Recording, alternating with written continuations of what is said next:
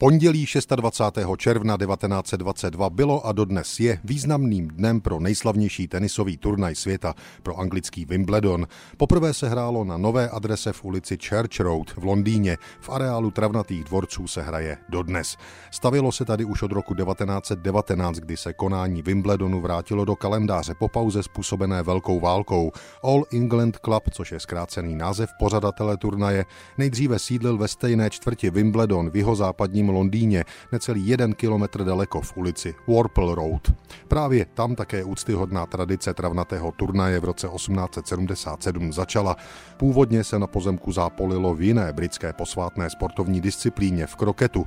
Areál sloužil až do začátku první světové války. Po jejím skončení se ukázalo, že už nestačí ani sportovním nárokům, ani zájmu publika. 7 tisíc míst už zkrátka bylo málo.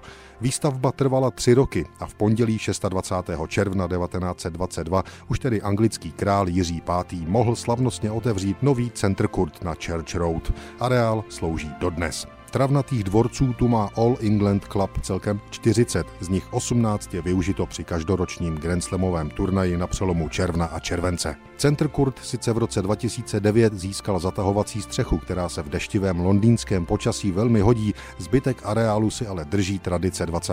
let minulého století. Šatny jsou původní dřevěné, fanoušci si mohou zakoupit jahody se šlehačkou a šampaňským, patronát nad Wimbledonem stále drží královská rodina. Nejen proto, že nový areál areál, včetně Centrkurtu, slavnostně otevřel 26. června 1922 král Jiří V.